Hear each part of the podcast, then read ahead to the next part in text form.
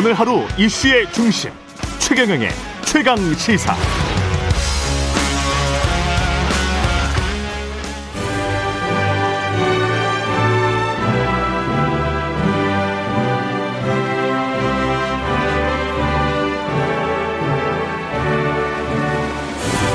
네, 전국의 가장 뜨거운 현안을 여야 의원 두 분과 이야기 나눠보는 최고의 정치. 오늘도 여야 의원 두 분 나오셨습니다. 더불어민주당 진성준 의원님 나오셨습니다. 안녕하십니까? 네, 안녕하세요. 예, 국민의힘 송일종 의원님 나오셨습니다. 안녕하십니까? 네, 안녕하십니까? 예, 최경영의 최강시사 유튜브에 검색하시면 실시간 방송 보실 수 있습니다. 스마트폰 콩으로 보내시면 무료고요. 문자 참여는 짧은 문자 50원, 긴 문자 100원이 드는 샵 9730 무료인 콩 어플 또는 유튜브에 의견 보내주시기 바랍니다. 아우 정말 흥미진진한데요. 오늘부터 이제 국민의힘 당원 투표 시작해서 11월 4일 6시까지 하고 5일에 발표를 하고 그렇게 되는 거죠. 네, 그렇습니다. 예, 5일 날 오후 2시에 음, 저희가 합니다. 예. 이제까지 한 10차례 정도 토론을 했고 어떻게 잘 진행됐다고 보십니까? 어, 저는 비교적 이런 흥행이 있을 수 있을까. 음. 처음에는 민주당도 이재명 후보의 일방적 독주가 처음부터 끝까지 다 이어졌잖아요. 제일 마지막에 어, 시민 참여 3차 선거인단 3차 예. 그 부분은 좀 있었지만 예. 그렇지만 저희 당의 윤석열 독주 체제가 이어지다가 음. 홍준표 후보의 저력이 또 발휘됐지요. 음. 그러면서 참신한 또 원희룡 후보가 가세하고 아주 합리적이고 이론적인 또 유승민 후보의 빛이 좀 발했고요. 그래서 비교적 어느 어느 후보 각각 후보의 특장점이 함께 이렇게 드러나면서 음. 아주 빅투의 치열한 경쟁의 무대로 오면서 흥행에는 저는 성공을 했다 이렇게 평가하고 있습니다. 진성준 의원님이 옆에서 보시기엔 누가 될 것 같습니까? 가장 관심은 뭐 누가 될 것 같냐니까 사실은 그냥 같은 당에 계시니까 진 의원님은 뭐. 제일 네. 약한 후보가 좀 올라왔습니다. 그 일반 국민 여론조사는 뭐 많이 발표가 되어서 그렇죠. 네. 어 홍준표 후보가 약진하는 모양새들이 나타나고 있어서 이제 굉장히 흥미로운데 당원들에 대한 직접적인 조사는 뭐 할 수가 없으니까 나오지를 않았어요.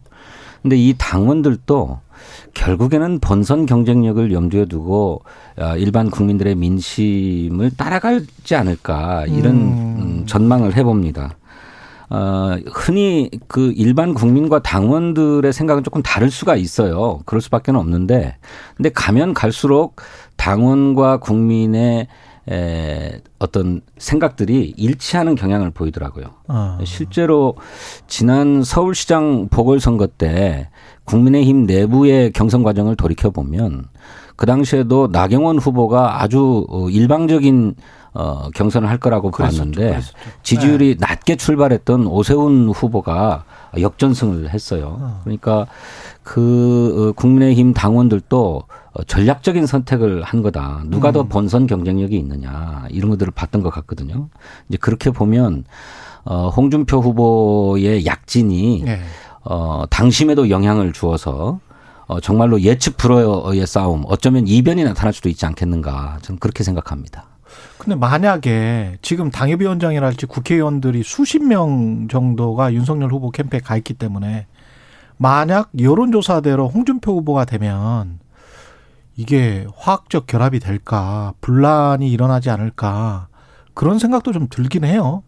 만약에 홍준표 후보가 11월 5일 날에 되면 어 저게 나중에 이제 지방선거 공천과 또 관련이 있을 텐데 여러 가지 지금 그 뭐랄까요 경우의 수를 따지고 있을 것 같거든요. 국회의원분들이나 당협위원장은 어떻게 보세요? 어느 후보가 되든 예. 국가 경영자로서의 선택을 받으면 예. 어, 지나간 게임에 대해서는 다 이전 있는 것이지요. 어. 그러면 새로운 판을 그 여야를 막론하고 다 그렇게 한다고 생각을 합니다. 음. 게임을 할 때는 어, 서로가 선택을 받기 위해서 많은 세력 확장을 하지만 끝나고 났을 땐 탕평을 해야지요. 만약에 당의 문제도 아주 지엽적으로 생각하는 사람이 국가의 큰 인사 인사의 탕평을 이룰 수 있겠습니까? 그래서 그런 건 걱정 안 해도 될 거로 보여지고요. 어, 또 후보들이 어, 비교적 그 어, 방송 토론회 전이나 끝나고 났었을 때 서로 주고받는 대화들을 두 이렇게 좀 보면 어. 비교적 진솔하거든요.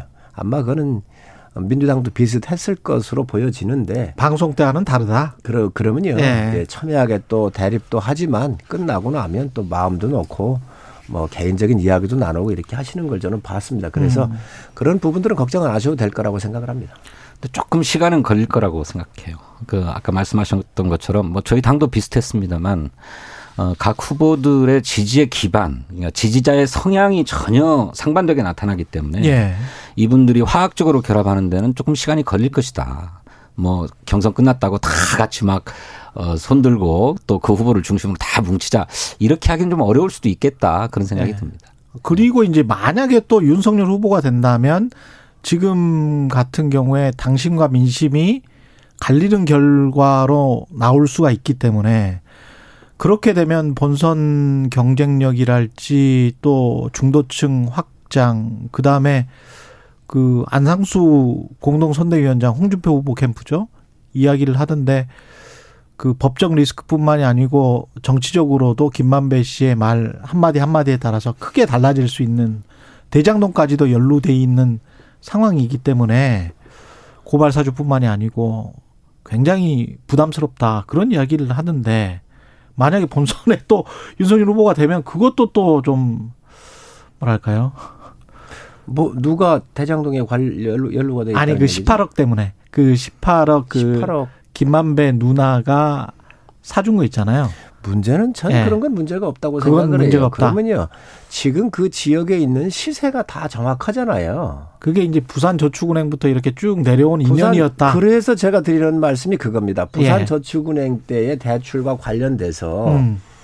어 그걸 수사를 안 했기 때문에 봐준 거 아니냐 그런 이야기가 있잖아요. 예. 그거 포함해서 지금 아버지의 집을 연희동 집을 사준 거다 포함을 해서 예. 다 특검하자는 거잖아요.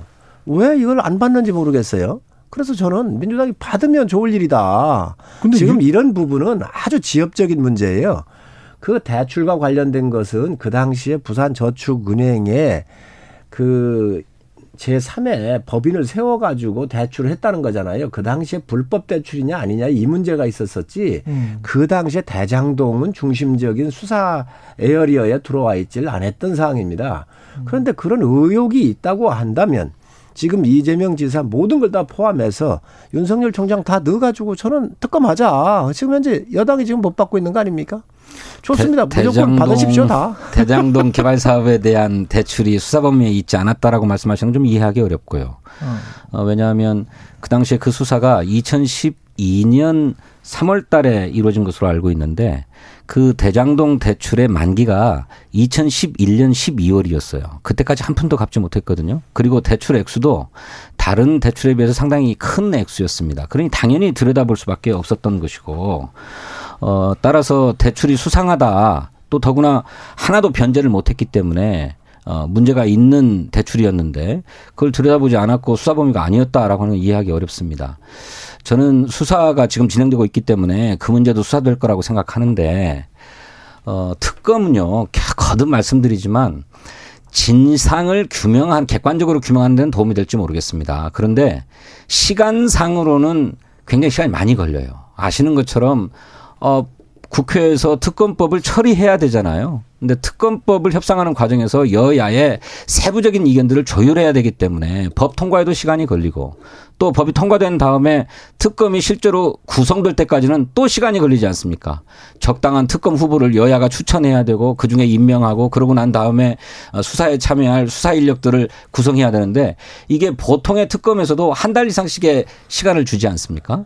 그러다 보면 대통령 선거를 치르, 치르기 이전에 결과가 나와서 누가 잘못이 있고 없는지를 투명하게 밝혀야 되는데 그러지를 못하고 선거를 하게 된다. 그렇다면 지금은 어, 검찰의 수사가 신속하게 그렇지만 철저하게 이루어질 수 있도록 자꾸 독려해 주는 것이 필요하지 않은가 그렇게 생각합니다. 자꾸 여당이 이제 특검을 안 받으려고 하니까 시간적인 문제, 시간적으로 문제 있다 그러면서 지금까지 끌고 왔거든요.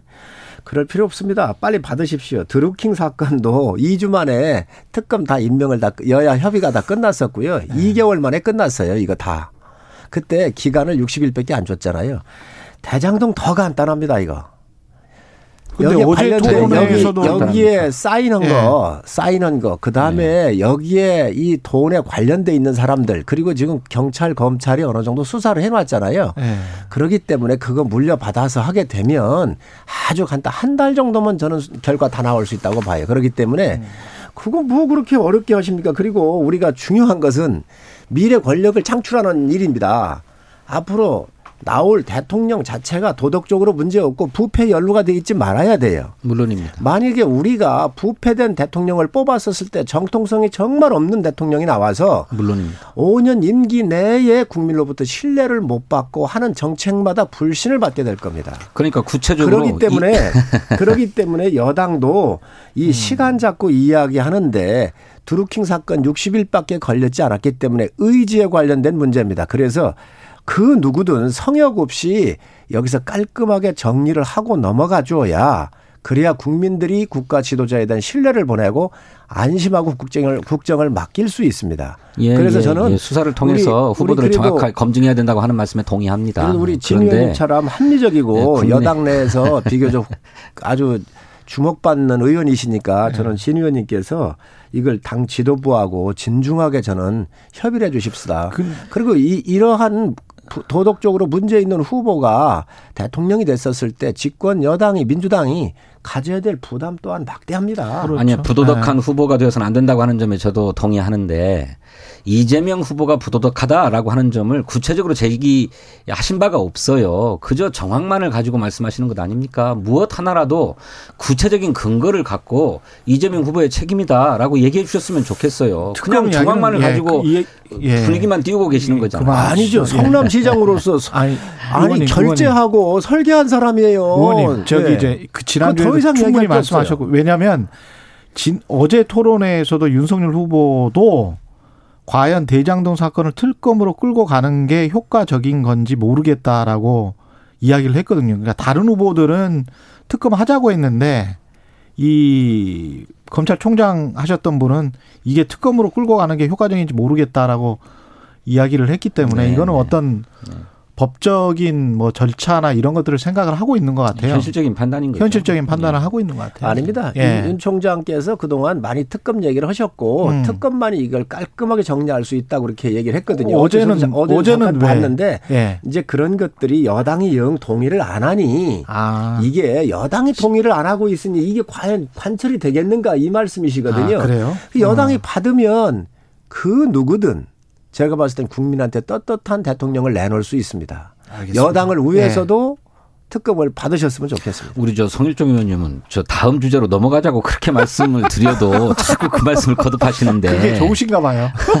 아니 지금 대선 전국에서 예. 대장동, 백현동, 아, 정자동 이거보다 더 큰 문제가 어디 있습니까? 예. 이거는 그, 정말로 예. 수조 원이 넘는 엄청난 비리의 덩어리입니다. 대선을 생각할 때는 그거 아주 작은 문제입니다. 그것도 반드시 고쳐야 될 문제지만 오히려 민관 합동 개발 사업의 문제가 아니라 개발을 명분으로 민간 사업자에게 개발 이익을 모두 통으로 넘긴 사업들은 모두 다 수사되어야 합니다. 그렇게 보면. 그런데 하면 되지요. 네. 그, 그런데 되지요. 전국에 그 개발 사업이 몇 건입니까 도대체. 아, 그런 거 문제 있으면 각 그러니까 지청에 내려가지고 조사하십시다. 그것이 전부인 것처럼 얘기하시면 안 되고. 아닙니다. 이거는 그건 그것대로 수사하고 잘못을 처벌해야 되지만 그것 외에도 나라의 미래를 위해서 논의해야 될 바가 굉장히 많습니다. 부패보다 네. 더큰 아니 부패도 도덕적으로 흠결이 많은 후보를 뽑는 것보다 더 큰 문제가 있습니까? 그 윤석열 후보에 대해서도 똑같은 잣대가 적용돼야 아, 그러니까 돼요. 같이 네. 특검을 하자는 거예요. 때문에 그러니까, 전부 다 같이. 어 그러면 네. 특검 하자는 거예요.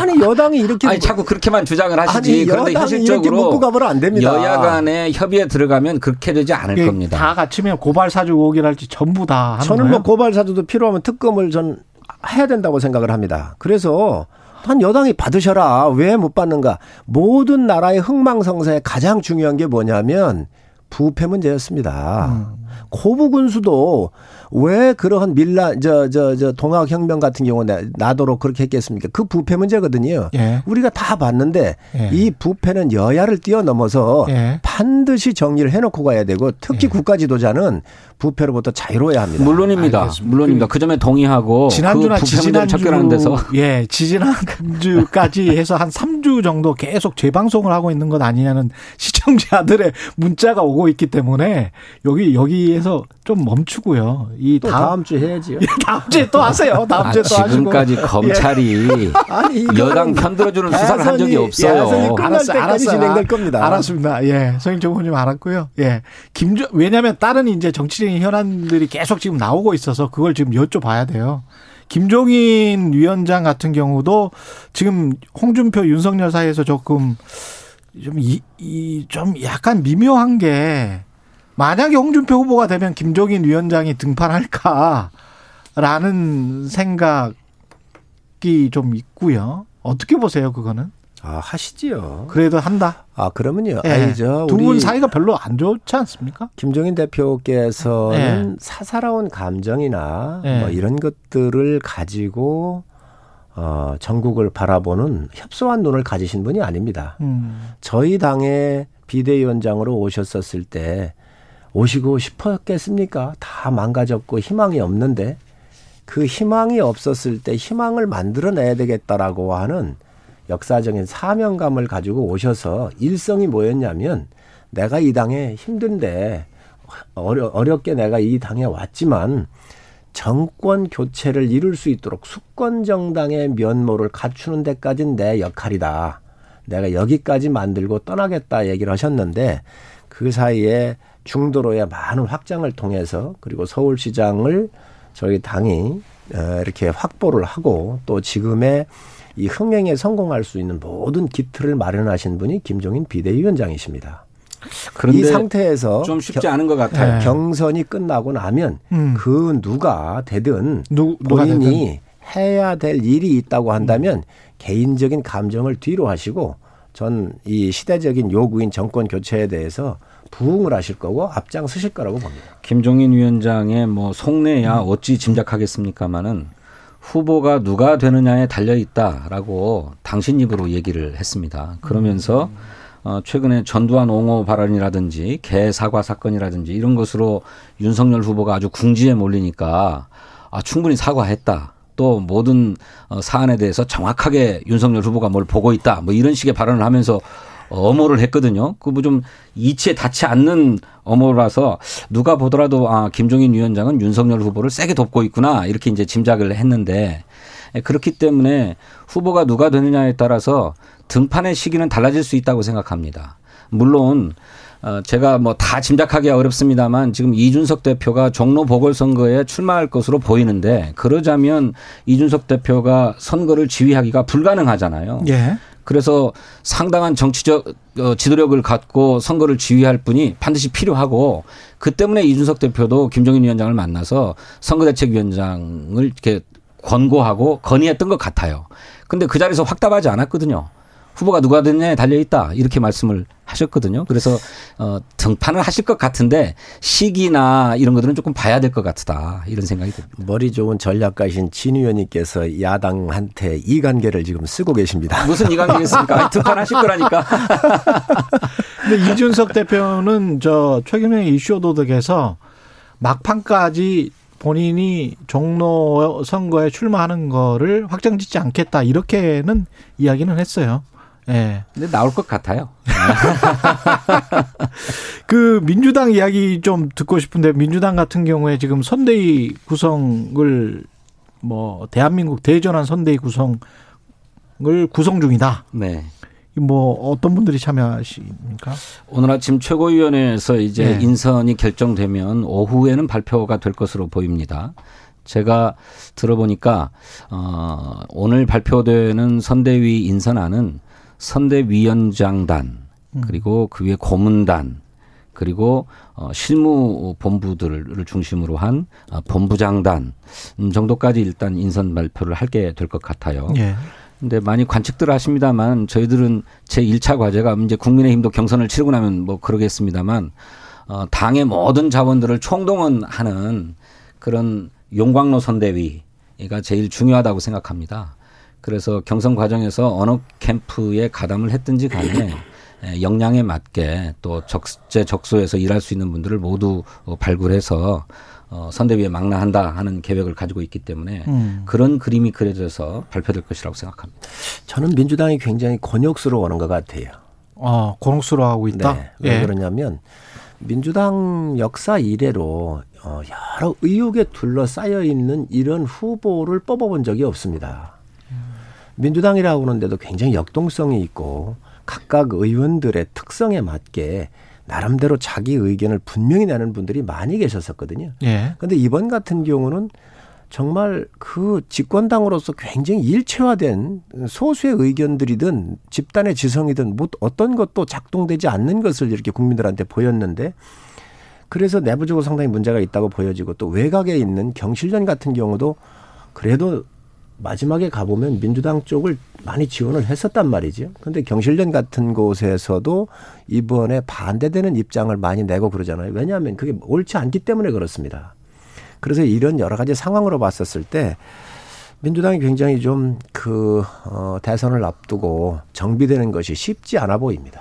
그다 해명됐는데 의혹투성이라고 자꾸만 말씀하시는데 선대 구성 앞두고 이제 찬물 끼얹기 우리 저 어, 국민의힘의 생각이고요. 전혀 그렇지 않습니다. 아니 어, 조금만 관심을 갖고 객관적인 시각에서 들여다보시면 네. 이재명 후보의 책임이라고 할 만한 일이 없어요. 물론 도의적인 또 정치적인 책임이야 왜 없겠습니까? 성남시를 이끌었던 사람이고 결제의 책임자고 사업의 책임자이기 때문에 그런 측면에서는 모든 것이 투명하게 이루어졌어야만 하죠. 그런데 뭐 사람 모두를 다 내 맘같이 다룰 수 있는 것은 아니기 때문에 본인도 배신감을 토로하고 하지 않았습니까? 이제 그런 점들에서 보면 이재명 후보가 법률적으로 사법적으로 책임져야 될 바는 전혀 없는데 우리 국민의힘이 정략적으로 자꾸 의혹투성이다 뭐 의혹이 있다 이런 문제제기를 하는 것이죠.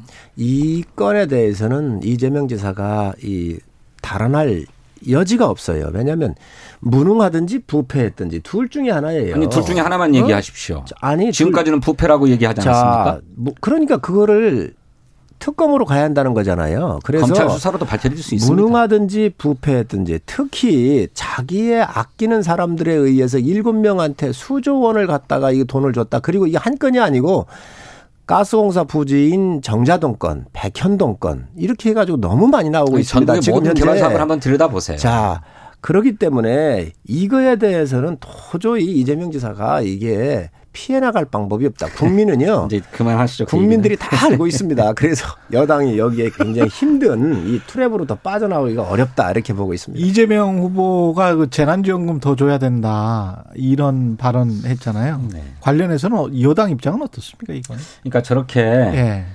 어, 진실을 객관적으로 드러내서도 자꾸 의문들을 제기하고 의혹이 있다고 하고 있기 때문에 선거 전의 양상이 대단히 혼탁합니다. 음. 어, 네거티브 선거전이 계속되고 있고 또 이거를 투명하게 밝히자니 수사에 맡겨야만 하는 그래서 정치가 온통 사법 권력에 다 맡겨져 있는 이런 바람직하지 않은데 어 선거를 좀 정책의 경쟁 또 비전의 경쟁으로 돌려갈 필요가 당연히 있다고 생각하고 그게 국민을 위한 것이니까요.